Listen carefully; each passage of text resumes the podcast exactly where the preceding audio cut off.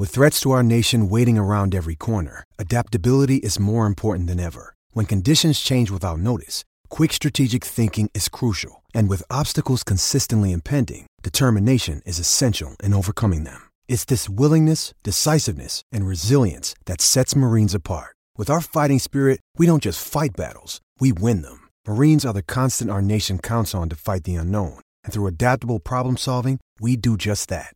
Learn more at marines.com.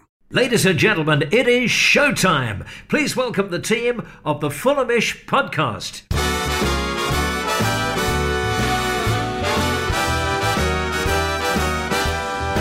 It's the Fulhamish podcast, your independent voice of Fulham FC. My name is Sammy James, and on today's show, we're looking back at the Boxing Day draw against Luton Town at Kenilworth Road, with half an eye too on Sunday's match against Stoke. And down the line today, to help me look back at yesterday's tricky tie against the Hatters, I've got Ben Jarman. Hi, everyone. And Farrell Monk. Happy Christmas, everybody. Yeah, Merry Christmas to you both. Uh, it's the Friday after Christmas. No one knows what day it is. People are uh, drunk on turkey and other merriments of the season. Did you both have a good Christmas? Yeah, it was a great Christmas. Um, I just moved into a new flat, and um, my mum has bought me an array of plants. Basically, like I'm living in a jungle at the moment, so yeah, I've got to try and keep hold of them and keep them nice and fresh. Very good. And Farrell? Yeah, it was really good, thanks. Really good. Had all the family round at my parents. Um, I come from a big family, so it wasn't exactly a relaxing one. Um, I'm the quiet one in the family, so that tells you everything you need to know. Very, very nice. Got a question here from Christian Liedberg, who said, What Fulham themed gifts did you receive for Christmas? Ben, did you receive any Fulham themed gifts? Um, for the first time in about 15 years, I didn't receive one Fulham themed gift. Well, see, I'm in the same camp as you, Ben. That is uh, a shocker. Not even a Fulham calendar, which I uh, is kind of become a staple uh, of Christmas for me. Um, Farrell, did you get any Fulham themed gifts? Absolutely no, no Fulham themed gifts. Oh. Um, I saw that one of the Fulhamish clan, um, I can't remember who it was now, received a book of old newspaper cuttings. Uh, like, well done. It's it's like a professional Yeah. jobby for uh, m- mentioning Fulham from down the years, which I did receive like five to ten years ago. And if you're ever stuck for a Fulham gift, it, it is wonderful. I've no idea where you purchased it. Does your, did your dad have one? Did you say, Farrell? Yeah, my dad's got one. Um, it's it's really really wonderful um, thing. I don't know. uh, He got it a number of years ago, so I don't know whether it's been updated since to include stuff like you know the the playoff final and and other memorable days like yesterday. Okay, well, before we look into the game, lads, uh, Farrell, you, you had a bit of a brush through some of the three word reviews that came in after the full time whistle. Uh, what were your favourite ones? So yeah, I've I've managed to pick out Fuller Matto's Bobby's boxing brace. Very nice. Uh, Andrew Sherman's Mad Hatter defending, which I was quite quite happy with. Tim Scott's Carry On defending, and I'm sure we'll come on to it. Uh, FFC Matt with Almost Hector time. Yeah, well, I think there's going to be lots of Hector debate coming up. Right, let's have a look at Luton then. Absolute chaos of a game uh, at Kenilworth Road. Um, an unchanged lineup. Um, ben, um, you were saying you've been to Luton numerous times in the Luton end. What was your experience uh, in the away end? I-, I was sad I couldn't be there yesterday just to see this this famous entrance. It looks like you're going into um, someone's front living room. It's it's bonkers. It is, yeah. You, you go in uh, down the old Oak Road, it's called, and then you go in between two houses. Um, in the tiniest gate, um, it can hold probably about 20 people at a time before it gets severely overcrowded, and then you're essentially plonked into an alleyway between those two houses, and you walk up the rickety old stairs at the back of the ground. And if you look to your left and to your right, you can see an old Victorian, or I think it's Georgian terrace, um, both ways, and you can see into everyone's garden and, and like their bathrooms, etc. It's a little bit surreal because you never get that type of experience at any other ground, and then you're ushered into uh, the old terrace that there, there used to be. That they've now put chairs in with legroom that doesn't suit anyone else on the podcast other than Farrell because you you get about twin like you get very minimal legroom in that in that section, um, and then yeah, it's just. Uh, it's very different to the home end, but the atmosphere yesterday from the Fulham fans was excellent throughout. I thought, and uh, it has been the last three or four years since I've been going to away games. Although Abdul will tell you he never sees me there. Um, Farrell, mm-hmm. let, if you were if you were caught up in maybe some congestion at the uh, at the front door of someone's house and you were a little bit late to the game, you might have missed um, Luton Town's opening goal. A wonderful assist from from Alfie Mawson uh, for that one there. Yeah, unfortunately, I've seen. I was looking away because I didn't expect us to give a goal away straight from a goal kick. Um, but that's basically what happened. I've managed to look back on it now, and it was it's absolutely bizarre. It's quite uncharacteristic from Fulham. We seem to be very very comfortable about playing playing it out straight from a goal kick, but you know you can see what Luton Town have uh, uh how they set up. They pretty much uh, when Fulham had the ball that they were man to man marking. As soon as the goal kick came, they were on their, their respective players straight away to try and do that high press, and it worked straight away for them. Um, and to be honest, if if I was Mawson in that situation, he did get pressure from behind. Uh, he should have just gone down. I think if he went down properly, he probably would have got a free kick there. But you know, he's honest player. Alfie Mawson stayed on his feet and but was punished for it. And you know, to be honest, uh, straight after that, it was um, you could kind of understand why Rodak probably did more and more long kicks from the goal after that. But you know, I, I I would have been tempted to sort of go like, no, this is the way we should play football, and this is the way it's been working for us um, most of the time, not every time. Um, but yeah, it, it, was it's it's not great look uh, for the Fulham defence. It's not a great look for Scott Parker, who who persists with it. But you know, I like going back to it. I probably think that Mawson should have been a bit smarter there. Um, I probably think he could have put a bit more on it. He should have been aware that you know the player bearing down on him is quite quick, and um, and unfortunately for him, it resulted into another defensive mistake and a goal. The thing is, Ben, about playing from the back, it's been talked a lot, not just in Fulham circles, in football circles generally. I think a lot of it is centred around Arsenal because they've been really, really bad at playing from the back this season, and they've given away numerous goals um, from trying to play this system, which has obviously been coined by Bielsa, Guardiola, and and that model of, of football that has come through all the way back from Barcelona in the early part of, of the decade. I don't think that Fulham necessarily should radically rethink their strategy of playing out from the back. It does tend to work, and, and part of me thinks this is a risk of just playing that style of football, and it, it more often than not works. I mean, you're someone that understands um, the tactics of playing that system far more than I do. Yeah. Well, I think in I'll answer your question in a second, but I think that Farrell was maybe a little bit easy on Mawson and Fulham in, in his first uh, opening gambit because you could tell that as soon as Re- Ream does exactly the same as Mawson does, uh, roughly about 45 seconds earlier, and gets away with it just. And it was obvious from then on that every time Fulham were going to play out from the back, that Luton were going to go man for man. Now, in terms of playing out from the back, it's just a part of modern football, and it has been for, as you say, the last decade. But it's one of them fads where pundits or fans they they won't like it if it goes wrong, and if it goes right, then you get all the plaudits. And we saw the best and the worst of it from Fulham yesterday. Obviously, you had Mawson's mistake, which leads to a goal, and then you had passages in play where Fulham got through the lines of Luton in two or three passes and were on the counter attack, but yesterday, um, Fulham just they were outmarked and outmuscled by Luton basically all over the pitch and especially in centre mid. And unfortunately for Alfie Mawson, as soon as he receives that ball from Rodak, uh, roughly about five yards off the, off the line, he has no options in midfield, and and they were man marked and hassled all over the place. Tom Cairney couldn't get rid of Tunnicliffe, and Harrison Reed couldn't get rid of uh, uh, Luke Berry, and then you had Pelly Ruddock who was marking uh, Josh Onomah, and um, the the theory behind playing out from the back is that you draw people out to create space in behind them and get on the counter quickly, but that only happens if you have a midfield that moves. And yesterday we didn't have a midfield that moved, and um, I'm currently doing the five forwards in place of Cam Ramsey, and after my first section is called morgue-like movement because Fulham yesterday just had no movement whatsoever in the middle of the park, and if you want to get past the team that is trying to mark you at, at those short and uh, those short goal kicks where you try and play out from the back, you need movement. Um, and essentially, what it should have done is made a couple of our players free because Luton were marking our centre halves on the edge of the box, but it just didn't happen that way.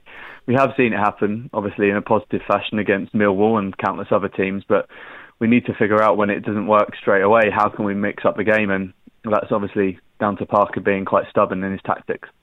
Yeah, and the thing is that Parker wasn't stubborn against Leeds, and I thought, oh, okay, maybe, just maybe we've seen the light here. Maybe we've seen a semblance of a plan, and it's what we wanted against Leeds, it's what we got against Leeds. It seemed like we reverted to type um, as soon as we faced a side that we maybe felt a little bit more uh, confident against. Uh, let's come on to the goal. Lovely ball from, from Ivan Cavaleiro. Remarkably free header for, for Bobby Decordova-Reid. Still had to finish it, though. It seemed to me that Luton was so worried about Mitro Farrell that they just thought, oh, let's not worry about Bobby Reid? Well, yeah, exactly. And I think it's an excellent goal all round. Mitrovic does excellently well to bring the ball down off his chest and then play it, you know, play a nice ball up to Cavaleiro, who does brilliantly, who sort of like bides his time to wait, uh, to sort of make some space for the cross and make sure that there are some players in the box. And probably for the first time in about 10 years that I've been watching Fulham, when a cross comes in, we've got more than one player in the box waiting to to head it in. And to be honest, it's actually excellent play, excellent movement from Mitrovic to sort of take away Pearson and Bolton, and you know because uh, they were concentrating on him. While Onomah of all players was actually took Sonny Brad- Bradley out of the picture, and there was Reid just on hand just to to head it home. I thought it was excellent move all all round. Um, it's nice to see us putting nice, decent crosses into the box, and I'm really pleased for also Cavaleiro, who who's been coming into a little bit of stick recently, and I thought he actually was pretty good yesterday. Yeah, and it was. I'm glad to glad for him to put an excellent ball in on his weaker foot, and it was a great goal all round. Uh, and then sadly, we didn't build on that. I remember thinking, okay, one all, right, bit of a stupid early goal, but we've got us. We, it was the perfect tonic, really, to, to, to get a response so quickly. But unfortunately, it didn't really go that way. We didn't really capitalise on getting level, Ben. We allowed Luton to be in the game way too much, and um, Alfie Mawson with another assist, and uh, and James Collins uh, with the goal for, uh, for for them. Potential hand up handball in the build up, though. I feel like if that was the Premier League, VAR would have 100% um, ruled that, that ruled that out. Aside from that, though, failure to deal with a fairly basic set piece. It wasn't a whipped in cross from from Bex, was it? It was it was a pretty tame effort, and somehow it still ended up in the back of Fulham's net. Well, yeah, you're spot on. It was uh, a needless foul um, in a dangerous area of the pitch, actually, when we had a lot of cover um, covering Luton's counter attack. And as you rightly said, it wasn't it wasn't the best free kick. Um, it wasn't a whipped ball with a hell of a lot of pace on it. To be perfectly honest with you, and we dealt with it really, really badly. And if, if we're going to be brutally honest with ourselves, as, as we are most times on this pod, um, we have to say that Fulham's failure to deal with all of the set pieces throughout the day was our biggest Achilles heel. And we could have been 3 1 down from half time had the goal uh, from James Collins not been ruled out from offside. Fulham yesterday done a really, really good job of leaving both of the centre halves free at the back post and James Collins free in the middle of, of, of the box at every single set piece. And if you have done your research, and you know Parker said last week he watched hours and hours of videos of Leeds, he would have known that Fulham, uh, that Luton's three danger men were Sonny Bradley, Matty Pearson, and James Collins, who are all big, burly, good headers of the ball. They know how to operate in the box, and every single time there was either a mismatch or both centre halves were free, and Fulham were playing this weird mixture of man-to-man marking and zonal marking that, if anything, seemed to confuse the, uh, the, the setup of the players a little bit more than it did good. So it's a it's a big area of concern, and again one that should be addressed hopefully by Fulham in the coming weeks. Well, mm. I hmm. mean, um, we'll come on to Stoke in a minute, but I saw that Sheffield Wednesday, as both goals against Stoke yesterday, both came from corners. So Sunday could be interesting. It could be four four with all goals um, scored from from set pieces if both continue to defend um, like they did. Yeah, you mentioned the the offside goal. I mean, looking back at it, it, it was definitely a, a correct call, but it it was only just, you know, mm. and, and, we still yeah. did not deal with that well enough. And I feel a little bit like we got out of jail, and um, well, I feel like we got out of jail a couple of times yesterday. Um, Farrell, second half, I thought the Fulham actually did come out and really, really harried Luton in that second half. And they literally couldn't get a, a, a, touch of the ball. It was, it was, it was comical at, at times. They would, they would clear it, and they it would be one touch from a Luton player and it'd be, be straight back into Fulham possession. And, and, I felt that actually Parker did a bit of a job to tighten things up and we really put pressure on Luton just without getting the reward. Probably Decordova-Reid came closest, had two or three good chances earlier on in the second half. Yeah, um, it was very reminiscent of the Fulham we saw two years ago going on their 23 unbeaten run where basically teams couldn't get a sniff. Um, you know, I don't think that Luton Town had probably more than ten touches of the ball in our in in our half that second half, and it was it was really good. They'd obviously they were, we played with a bit more urgency. We were coming towards the ball. We were winning the ball back very quickly. You know, um, I think it was kind of down to both teams. I think that um, uh, Luton had probably reverted to sitting a bit deeper and just trying to hit on the counter attack and just doing a you know a, a classic you know, old Leicester system of just surrendering the ball, um, surrendering the ball as quickly as you can so you can win it um, in the right areas to try and counter. And obviously, that kind of led to the, to their uh, third goal. But we'll come on to that in a, in a bit. But I thought Fulham did very very well to come back into the game. They sort of played with a bit more urgency, showed their fight, showed their character, showed their fitness, showed their pace, and really sort of you know put Luton under pressure. And I thought that once we got our second goal, we were going to go on and, and get another one, but obviously didn't turn out that way.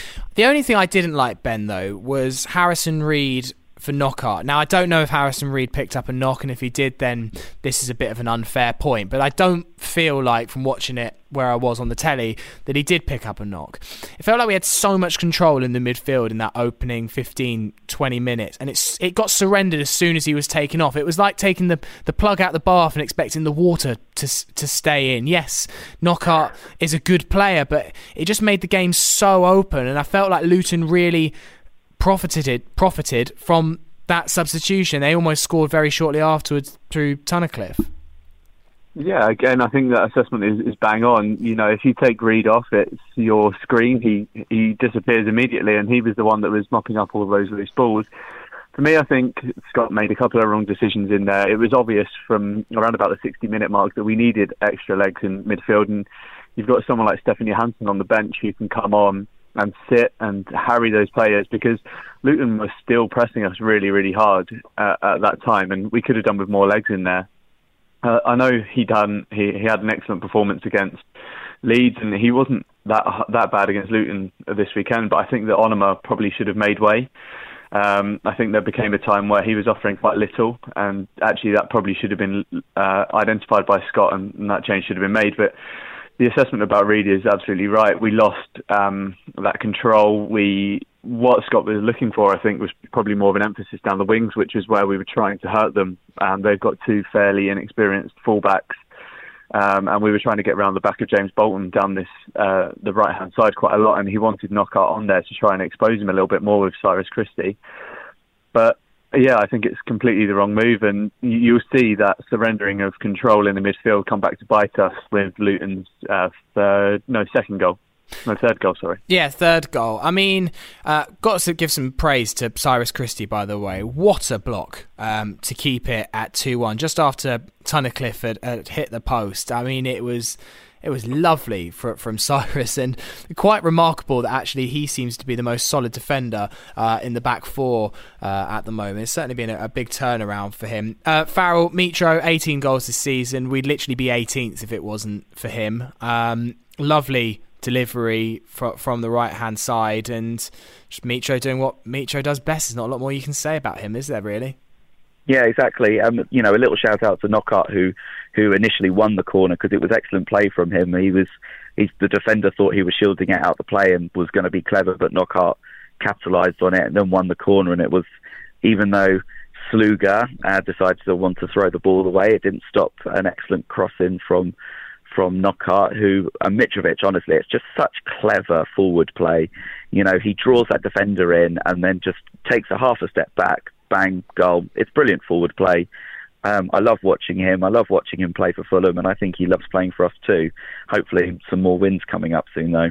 I think the thing with me about Mitro, and there's lots of inner debate amongst Fulham fans. Do we really want to go up? Yes, of course we want the glory, and I think most Fulham fans do want to see Fulham in the Premier League, but there's there's a whole debate. Norwich fans having it a lot at the moment. Is the Premier League really that good? Is it that enjoyable?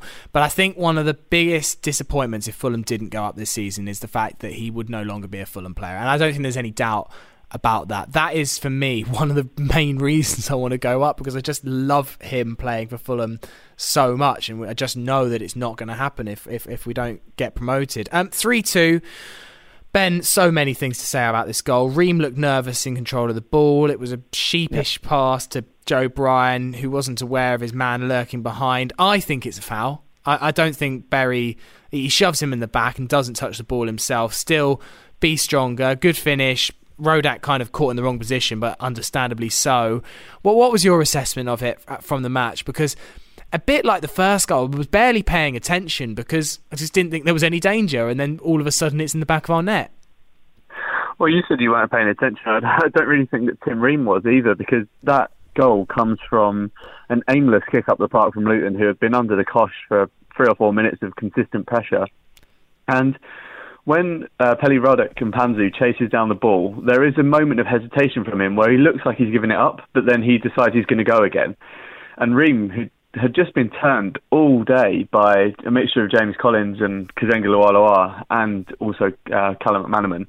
He looked really nervous. And in that position, if you're given the opportunity to play the ball down the line in that defensive third, you do it. You don't play inside football. And Sean Dyche uh, was talking about this last night on Match of the Day when um, Dwight McNeil plays the ball inside and he loses it in the crucial position. And that's exactly what Tim Ream has done. I know that Fulham want to play football and they have this footballing philosophy of playing out uh, whenever they can, but that is just lunacy. You don't play the ball inside blindly, and yeah, I think it is a foul on Joe Bryan, but it would be a soft one, and he has to he has to have a look around him before he receives the ball. If not, if not, just pop it into touch if you're really un- that unsure. I think it's a, a comedy of errors right from the very start, and for a team that wants to go up automatically and has you know, hopes of going up into the Premier League, you cannot be defending like that or defending like we did all day, to be honest with you. Farrell, who do you bring in Hector for? I mean, I, saw Drew tweet this morning. He said, like, I think Fulham fans are expecting Virgil van Dijk when Michael Hector comes into their side. And, well, maybe I'm not quite expecting Van Dijk, but I am maybe expecting quite a lot of uh, uh of Hector. He's he's clearly going to come in for that Reading game. Is it Tim Ream? For me, it is. You might you might disagree. Um, I think I've got to side with Drew on this one. To be honest, I you know I've only seen Michael Hector a handful of times. Is he the answer? No, but is, he is certainly a question that should be asked and will give Ream and Mawson uh, certainly more oomph to try and keep their their um, their their uh, places in the side. You know, he played pretty much every every game for Sheffield Wednesday and Hull City the last couple of seasons. But these are these are players, you know, these are teams that only finished 12th and 18th the last couple of seasons. You know, we are a team that that do pass it around. We need confident players on the ball. We need players who are key, you know, very happy to play through the press and whatnot. You know, just looking at his his stats, you know, his passing accuracy is around the 70% mark. It doesn't really fill me with a lot of confidence. Defending wise, obviously very capable, but that's you know that's just not exactly the way we play. But you know, if I had to choose, I think Mawson is probably the weaker link at the moment, and you know, it's we're conceding goals quite at a, quite an alarming frequency at the moment. So, it would it be a massive risk to put him in?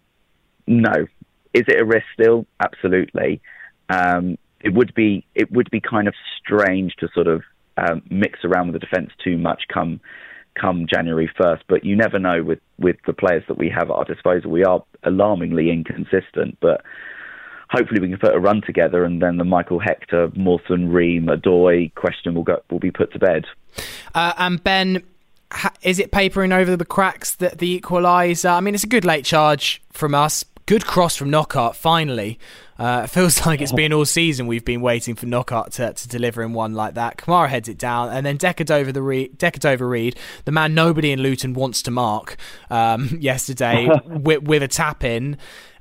I celebrated, but I was also still annoyed at the same time. It's quite weird when, when that happens. And I, and I saw a few people on Twitter saying I didn't know whether to celebrate or scowl when that third goal went in. I guess looking at the table, it actually has helped us out quite a lot considering not many other people picked up more than a point yesterday around us. But it's just so yeah. bloody. It's just frustrating, isn't it? It's frustrating. It's. I don't know. I, I just can't work out with Fulham. As I said in the last podcast, like I don't know if we're good.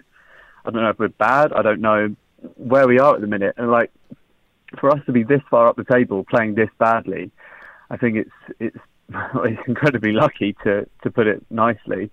And yeah, it was there was some elation in the away end because you know you you don't want to lose on Boxing Day, and you especially don't want to lose to the side that are in the in the relegation zone. And unfortunately for us, it's that we've conceded five goals to a team that are currently sitting, I think it's 21st in the league or 22nd in the league. And, yeah. and you you absolutely do not want to be doing that if you've got any aspirations to go up. Um, honestly, we celebrated in the ground. The the limbs were, were bloody good. I've, I have to admit that. Um, had to pick a couple of people off of the ground, but, but that was it was it was good fun. And you know, I think on the balance of the second half, we probably did deserve to get a couple of goals and to drag ourselves back into it. But yeah, we we are massively papering up over the cracks. If we hadn't had Mitrovic um, for, for all the season, say he'd been injured, we would be, as you say, 18th. And if we didn't have Bobby Reid yesterday, we would have lost that game quite comfortably. Um, I think that if there was only a couple of good bright spots to come out of that game, one of them it definitely is Bobby Reid, and I think actually on a on a very low key, he's been our, our signing of the season so far. Okay, well, um, I mean, Fulham are, a fifth, and it's kind of as you were between ourselves, Leeds, and West Brom after they also picked up draws. Uh, Brentford move up to third after their pretty convincing win uh, over Swansea. Um, there's still a lot of football to be played. Two quick successive home games coming up over the next few days. So we'll look at Stoke after a quick break. Hello, I am Brede Hangeland, and when I'm not rubbing my thigh with cheese, I'm listening to the Fulhamish podcast. Welcome back to the Fulhamish podcast. Sammy James here with Ben Jarman. Hello, hello. And Farrell Monk. Ho, ho, ho. Right, so games coming thick and fast over the festive period. The Championship seems to have been saved from the relentless schedule that's in the Premier League, with I think Wolves only having 44 hours uh, between games over Christmas. Fortunately, the Championship seems to be a little bit more sensible uh, with its planning, with no games, um, well, the majority of games not being played until Sunday. Uh, Fulham face Stoke. Obviously, we had a pretty dismal uh, return up there at the Bet365 uh, back in October, and really one of those games which made you think, I don't think this is going to be that great a season, you know. Um, they picked up a brilliant 3 2 win yesterday against Sheffield Wednesday. Um, they were 2 1 down going into the 90th minute. Um, it was proper kitchen sink stuff. A goal from Tyrese Campbell in the 93rd minute and Sam Vokes in the 97th meant they picked up the win. Tony Pulis, if he was in the stands, would have had a tear in his eye. It was it was wonderful. Stoke lumping it into the box stuff. Before that, only one win in six under new boss Michael O'Neill. Um, Farrell, Stoke have had a weird season, haven't they? The fact that going into this, if I'd have looked at it back at the start of the season, I'd have thought, okay, this is going to be a real, real tough game over Christmas. I still think it will be a tough game, but we've got nearly double the amount of points uh, uh of Stoke. And I thought when they appointed Michael O'Neill, it was all going to suddenly get uh, an awful lot better. And, and actually, it, I think they're probably going to avoid relegation, but it, they're still they're still really struggling. Yeah, they are struggling. They've obviously got to turn the tide tide a little bit. They had such a horror start under Nathan Jones, who coincidentally was the former Luton manager, who who pretty much got them promoted to the Championship this time around. And you know they are actually a decent bunch of guys they've got there. You know Jack Butland in goal, Joe Allen still there, James McClean who seems to be still. Um, who seems to be still their talisman, and Tom Ince, who's done it at this level. Sam Clucas is there, who's who's a very capable player. They just, you know, they've obviously hit a bit of a rut and they need some confidence. And, you know, looking at the reports and the highlights, it seems like they absolutely dominated a Sheffield Wednesday team. They had 19 shots on goal to their four or five, whatever it was. And, you know, that that's a team that have been unbeaten in the last five, basically, winning four of them. So, you know, this Stoke team are very, very capable.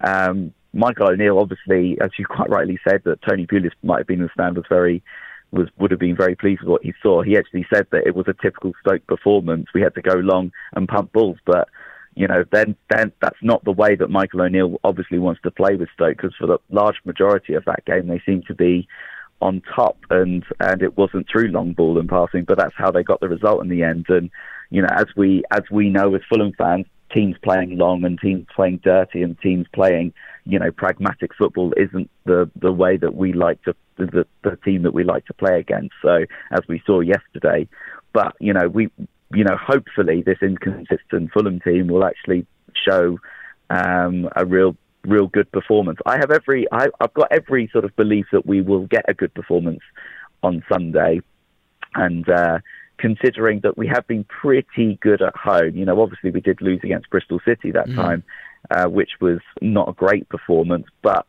you know we have been pretty good at home to be honest and yeah you know now now we've got some consistency in our starting 11 hopefully um, we'll see no more injuries come Sunday obviously Reed Harrison Reed went off um, with about 20 minutes ago. Hopefully, it wasn't a knock on everything. But you know, as as we saw, the reason why are probably that the, the three losses in three that time was because of bad injuries in in a very key area in centre midfield. Now we've got seemed to a fully fit squad. I think that Dennis Odoi will be back from from uh, suspension at the weekend. I don't know whether he'll get ahead of of Cyrus Christie because he has been pretty good. He's obviously got his his confidence back. Um, it will probably be a very good game, but hopefully one that uh, will um, will uh, result in the three points coming uh, staying at home. Uh, yeah, I mean Stoke lined up yesterday, Ben, with a with a four three three. You got Joe Allen, Jordan Cousins, and Sam Clucas in the middle. Uh, Tom Ince, Lee Gregory, and James McClean. Uh, Jack Collins' favourite leading the line. I mean, would you make any changes uh, for this one, Ben? I, I, it's quite nice that I feel like maybe Fulham are starting to get a settled lineup. It was a settled lineup at the start of the season. Then it it all kind of went to pot for a couple of months, and maybe now we're starting starting to see Parker settle on a starting 11, you know, give or take one, maybe two names each week? Well, I'd like to see the reintroduction of Stefan Johansen because I feel like our midfield looks very leggy and it's so easy to cut through at times that we need a little bit more in there. And I think Stefan Johansen probably gives us that. Um, other than that, I'd like to see uh, Bobby Reid keep his place because I think he's been excellent for us over the past few weeks. Genuinely looks like our only consistent threat in and around the box, other than Mitrovic, of course. Um, but yeah, other than that, I think like a, a, nice settled lineup would be good. It's a bit of a travesty that we haven't got more options at centre half, but I don't see him dropping Mawson or or uh, Ream for Dennis, and I certainly don't see Maxime Le Marchand coming in anytime soon, who's sort of been forgotten about, and I don't know where he is. Um, but yeah, I, I think um, reintroducing Stefan Johansen would, would be a, a good move for us against the Stoke midfield that are probably going to look to rough us up and get in and around Cairney for sure. Well, uh, yeah, and also you've got to, although yeah, the championship schedule isn't quite as um, relentless as the Premier League, as I was talking about. He's still got a lot of games in a very short space of time. You've got the cup game coming up as well against Villa, which is only a, a matter of days after after the Reading one. So he does need to to use his squad, and I think Stefan Johansen, fresh legs against against a Stoke side that yeah also only um, played a few days ago uh, would be a good move, and I, would agree with right. Let's do some questions, lads. Uh, quite a few came in uh, this morning. I'm going to start off with one that uh, might upset the apple cart a little bit. Andy Charman. Yesterday summed up our problems this season. This is more of a statement than a question, but it'd be interesting to get your thoughts on it. We are weak, weak at the back, and weak mentality, and weak in character. Parker making mistakes, but the lack of heart is a result of poor recruitment. When is Tony Khan going to be held responsible for the deficiencies in our squad? Um, there's this kind of age-old debate of whose fault is it? Is it Parker's? Is it is it Khan's? So, um, uh, Farrell, I- will start with you. I-, I feel like the weak mentality is a bit harsh considering the way we came back yesterday. That'd be my only criticism of, of, of Andy's point there. Yeah, and you know, there, to a certain extent, I do. You know, I haven't had my fingers in my ears, uh, uh, you know, for the past couple of, well, about a month or so. That there is a lot of criticism going the going the team's way. And, you know, to a certain extent, I do understand the frustrations considering the amount of money that we have at our disposal and it hasn't quite clicked enough. But all in all, we are fifth in the league at the moment with a with an inexperienced manager, and it's not as bad as everyone says it is. Yes, some of the performances have been a little bit weak, but you know, what do you expect with with a team such in transition? You know, going up and down leagues, as we seen saw first time round. You know, back then, although he was an absolute nutcase, um, he's a very experienced manager uh, with Felix Magath, and it was an absolute disaster. You know, eight well, so was Ranieri. Well, yeah, Ranieri was an absolute disaster as well. So I think that Parker deserves a little bit of credit here. You know, it hasn't gone, you know, totally smooth sailing. HMS Piss the League has sort of had a stuttering uh, journey so far to the Premier League. Um, so, you know, we know how difficult it is. We know how difficult it can be for the squad. We know how difficult it can be for the manager. So, and I do think that Scott Parker deserves a little bit of credit. Um, you know, we have shown quite a lot of character. There have been a few times where we've been on the back foot and we've we've held firm. There's that discussion around whether you know we've been going to five at the back to you know ten minutes before the game, uh, ten minutes before the end of the game to uh, to hold on to a lead, and that's actually worked pretty much every single time. Um, so I do think that you know that's why the table shows it is. The table doesn't lie at the end of the day. We are fifth in the league. We're currently we are the fifth best team in the league. So you know I don't think it's all doom and gloom. I don't think we need wholesale changes. Um, come January, maybe a couple of couple of players to to strengthen, maybe in the centre of the park, maybe you know if we can get a, a much better centre back in, maybe if we can get a much better um, right back in, perhaps. But you know it's not that bad. It's not. It's not like we're getting relegated. We have seen much darker days, certainly in this in this league, um, in the past few years. So you know, the best thing we can do is sort of get some consistency in, um, and hopefully that you know we can actually put some pressure on us to consolidate our place in the playoffs. Well, yeah, Tommy asked uh, how many lifeboats are on board HMS Piss the League uh, with, a, with a nice gif of the uh, violinist from the Titanic uh, on attached to the image uh, as well. So um, I don't know how many lifeboats are on board HMS Piss the League. It looks like we've just about got enough life rafts for the moment, Tommy, but uh, yeah, it's certainly not been smooth sailing since we made up that name in August, which looks a bit foolish now. Luke Salmond, I'll uh, point this one at you, Ben. Are our defensive woes due to Parker's system or the players? Our defenders don't seem up to the level at the moment. We've conceded a ton of goals under our last three managers. So, what point do supporters shift the blame from Scott Parker to Tony Khan for the neglect of what is now a long term issue? I feel like it's quite a, a solid point there from, from Luke, Ben. We've consistently had a poor defence now for years, even under uh, okay, I think that maybe the last six months after Slav we did tighten up, but it still wasn't perfect, and we still conceded some bloody stupid goals.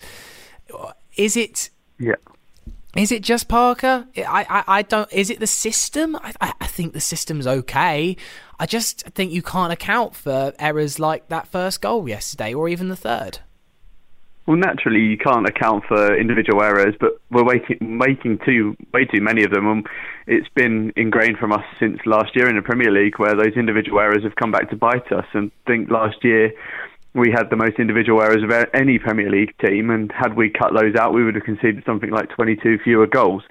Um, it may have had an, it wouldn't have kept us in the league, but it may have had an impact. And I think we're still trying to get over that now. We've kept much the same defence that was absolutely torn apart uh, last year on numerous occasions. But I think Luke makes a great point. There is a there is a flaw in the system, I think, and I think it's because our midfield is too easy to play against, to play against and to play through. And we spoke about um, giving Leeds a little bit more time and um, on the ball and playing without possession, but it's so easy to beat Fulham.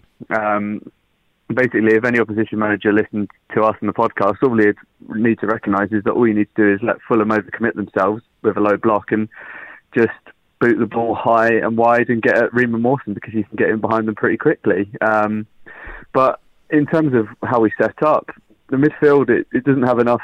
Um, it's really easy to say it doesn't have enough legs, but I think it's probably the nicest way to say it.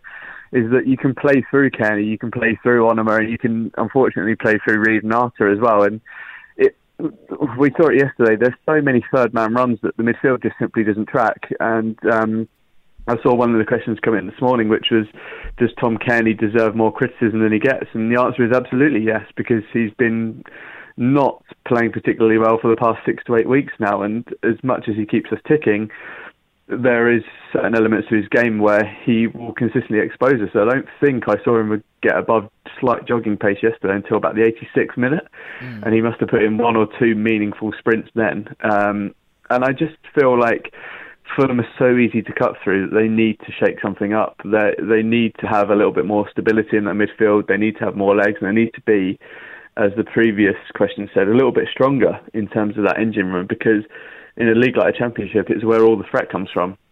Yeah, yeah indeed. Well, know, I was going to come on to that. I was going to come on to that Cairney question because I Cairney is, is, is such an inconsistent player for me. One day he is the greatest player on the pitch, and I wonder how he hasn't etched out not just a Premier League career, an international career, because he is a marvellous, marvellous footballer. But then other times I watch him and, and, and it and it all makes sense. It it it, it baffles me sometimes. Uh, Farrell, what, what did you make of, of Cairney? Because uh, there's quite a few people saying, actually, you know, we can give Josh Onomah stick, but if we're giving Josh Onomah stick, then then I think Cairney has to come in for for an element of the of the criticism as well. To a certain extent, yes. Um, I do think that we are a much worse team when Tom Cairney isn't playing, Agreed. and um, you know, he obviously came back into the team after a short um, illness uh, against Brentford, and you can see that he was totally not on the pace at all. Um, there were touches from him that were, you know, I could have done a better job, and that's saying a lot. And you know, but that was one performance, and I think he does when he's not at his best. I think he does come into a bit of unnecessary criticism. You know, this is a player who's now played well over 150 times for us and has been absolutely brilliant. You know, nine, uh, well above 90% of those times. Um, I don't think it's an option to to to drop him unless we have someone ready made to play in that that number ten position that he excels so well at. Um, it's I think when the team aren't playing so well, it's it can be we can obviously target him because he is the captain as well as our one of our best players. Um, but you can see how much he does bring to the team, and uh, and um, you know he he very rarely loses the ball. His passing is excellent. He's he he does bring a lot, and I think the one thing he's actually started to bring to his game that Parker wants is actually the more of the box to box kind of the play that he does, and he's actually he does actually make a lot of tackles now, which is great to see. Um, whether whether he should be doing that tactically or not is probably uh, up for discussion, but you know have without anyone ready made in his position to play, I don't think it, there's an option at the moment to, to drop him or, or exclude him from the side. Um, he quite clearly loves playing for Fulham. I love watching him play. Um, and I, I, think there are other areas of the pitch that we really need to focus on. I think there's one thing that yesterday that we didn't really touch on was we were very, very poor at stopping the supply. They were very, very uh, well, they had like, such an easy time getting crosses into the box. Whereas whenever we got um, down the side, yes, there was a couple of times we managed to get get the ball in. One resulted in the goal. We tried to put crosses in, they were blocked or they were they were stopped. Whereas Luton, pretty much every time they got the ball wide, they managed to get a decent ball into the box. Why is it so easy for them and not so easy for us? Indeed. Well, it's pretty obvious why it's so easy for them. It's because none of our wing backs decide they want to put a foot in. If I was coming at Cyrus Christie with the ball, I could run him all the way to Australia because he wouldn't close me down. It's as mm-hmm. simple as that. Yeah. Like, I, I know he was he was good yesterday, but Joe Bryan and Cyrus Christie, they both they, they do the weird Premier League thing where they let players come into the box before they make a challenge. Whereas Luton, on the other hand, were closing the space immediately and closing obviously the overlapping runners as well. It was it's stark contrast. It really was yesterday. Um, there's a lot more questions here that aren't really questions but are very good points. So I just will um, bring them up. For instance, um, Lawrence Peterman and, and, Ben, you've mostly touched on this, but does the main problem lie with our central midfield who doesn't provide enough protection to the defence from runners? Are we missing Arter and, and, and, and what is actually wrong with him? I don't actually know what the problem is with Arter. Um, there seems to be very little words on that. I don't know if you two have more information than I do from, from somewhere, but I, I, I'm a bit baffled as to what's happened with Arter. No, I, don't, I have no idea what's happened to Arter. Faz, do you?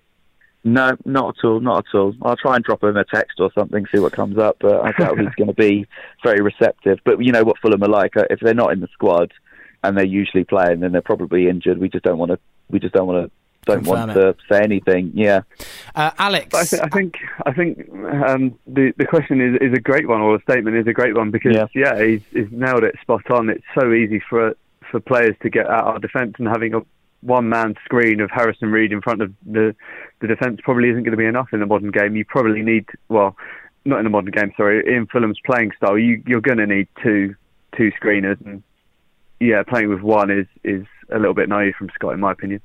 Uh, a few more points here on, on either side. Well, the first one here is from at Pure Power. Uh, Alex uh, is his actual name.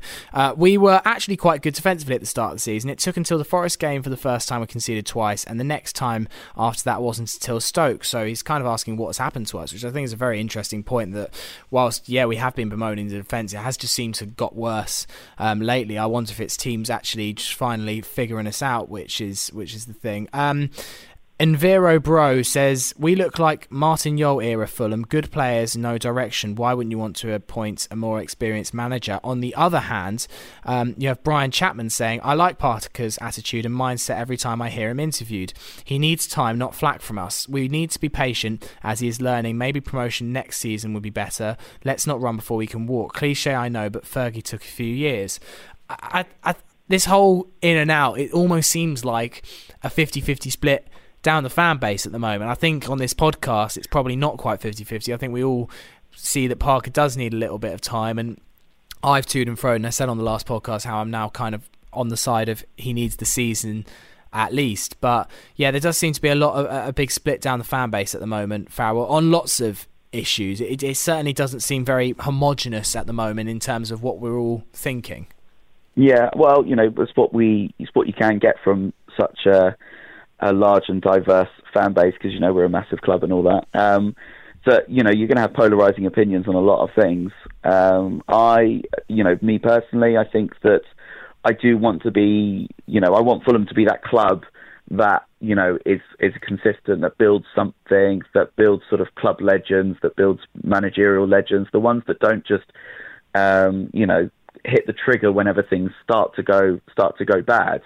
Um, it doesn't look like we're really desperate. It doesn't look like we're going to, you know, go get relegated anytime soon. You know, I would like to see someone like Scott Parker, who genuinely, obviously loves Fulham, loves Fulham Football Club. He was here. He saw out his his his contract um, first time round. He then decided to stay on as a coach, then come back as come back again, and then become become manager. And who wouldn't want to see him succeed? So let's, you know, I, I think give him a bit more of a chance. Um, if we don't go up this season, it's not going to be a disaster. The, the, you know, we've seen how committed the Khans are with their with their investment and time and everything. So I would like to see us be more consistent. I don't want to be, you know, when Swansea were in the Premier League, Swansea, sorry, Sunderland were in the Premier League, and even after that, just literally just going through managers and players like, you know, it was just um, Christmas dinner basically. So let's let's give them time. Let's give them you know, let's build something here. And I think we do have the potential to do so. Indeed. Well, I think that is uh, all for today. Thank you very much for all your questions. Uh, sorry we couldn't get. There was a lot of them. Maybe I think people are a bit uh, stuck with what to do between Christmas and New Year. It feels like uh, even more questions than normal. Final one um, that I thought was interesting. Fulhamato tweeted, "Bag the blue. Never liked it. It just isn't Fulham for me." So I tweeted out off Fulhamish this morning, saying, "If anyone is really bored this morning and tot up the amount of times that Fulham have won slash lost recently while wearing blue, please feel free."